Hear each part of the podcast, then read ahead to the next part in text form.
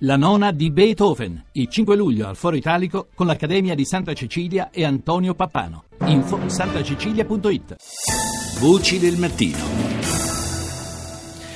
Saluto Elisa Bacciotti, direttrice delle campagne Oxfam Italia. Buongiorno. Buongiorno a voi.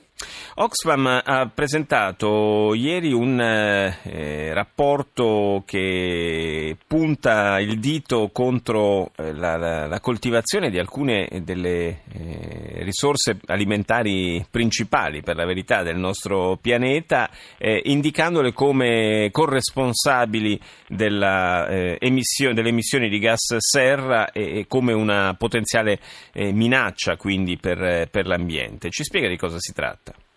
Sì, abbiamo pubblicato un rapporto che abbiamo voluto chiamare A qualcuno piace caldo, eh, il ruolo dell'industria agroalimentare nella lotta ai cambiamenti climatici.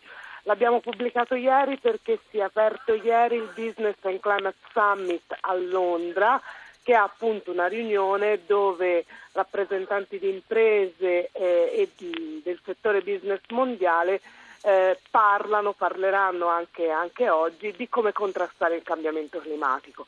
In questa situazione ci sembrava giusto ehm, richiamare l'attenzione sul fatto che oggi la grande industria alimentare, particolarmente nella produzione di riso, soia, mais, grano e olio di palma, concorre a sviluppare più gas terra di moltissimi paesi del mondo, a parte se si escludono Cina e Stati Uniti, e che quindi per contrastare il cambiamento climatico, per contrastarne gli effetti che vediamo tutti i giorni nei nostri paesi, ma soprattutto nei paesi del sud del mondo, è importante che eh, questo business, il business della produzione di queste materie prime, si converta a criteri eh, di sostenibilità e di promozione della, dell'agricoltura sostenibile di piccola scala, altrimenti non riusciremo a raggiungere gli obiettivi che ci siamo posti a Parigi l'anno scorso di eh, azzeramento delle emissioni di gas serra entro la metà del secolo.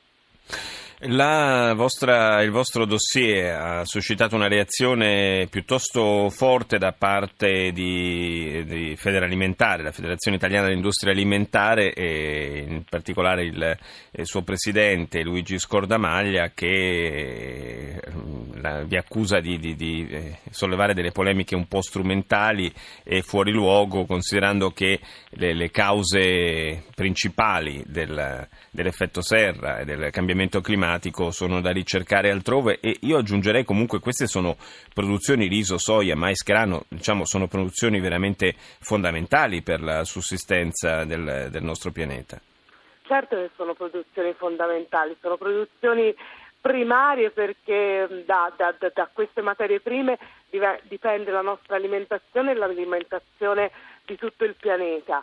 Um, è proprio per questo, considerando che queste che la produzione fatta secondo standard correnti di agricoltura intensiva, purtroppo ancora troppo presenti, contribuisce per il 25% eh, alla, alla, produzione delle emissioni di gas serra a livello globale che questa produzione deve essere effettuata in maniera più sostenibile. Ma in e... che modo bisognerebbe cambiare il, il tipo di, di, produzione? In che modo soprattutto questo tipo di produzione contribuisce così tanto a, alle, alle emissioni di gas serra?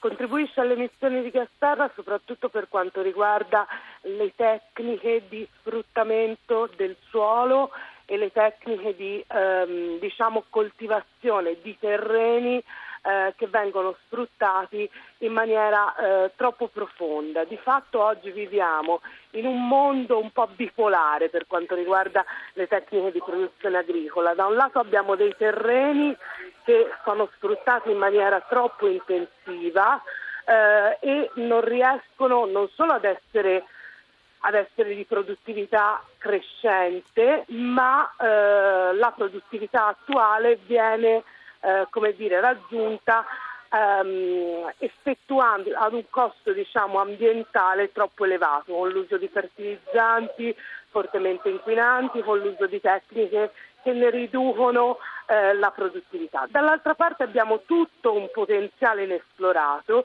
di aumento della produttività di quella che è l'agricoltura di piccola scala, quella prodotta dai 100 milioni di contadini che spesso sono fra i soggetti che soffrono di più la fame e che, come dicono anche ricerche illustri della, della FAO e di altri soggetti, avrebbe un potenziale di aumento della produzione molto importante se fosse supportata adeguatamente con mezzi sia di eh, eh, aiuto a questi contadini nella promozione della loro resilienza e della loro capacità di fare fronte a shock climatici, ma soprattutto con tecniche adeguate al contesto che possono quindi raggiungere una maggiore produzione ma rispettando l'ambiente.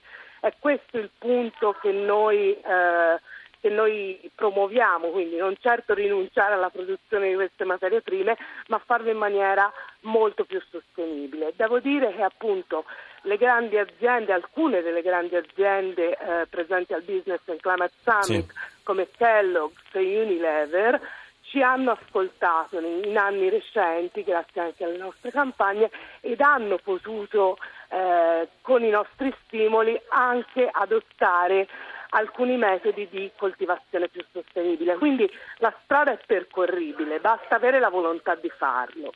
Sì, uno, uno, dei temi anche eh, fondamentali per rendere l'agricoltura più sostenibile è quello del, del consumo di acqua. Questo è un, altro, è un, altro, tema del quale ci siamo anche occupati in passato perché eh, l'acqua chiaramente è sempre più è, è, sempre meno disponibile, quindi è fondamentale eh, salvaguardarla. Grazie, grazie a Elisa Bacciotti di Oxfam, la linea Euroval GR1 con Erika Belli, noi ci sentiamo tra qualche minuto.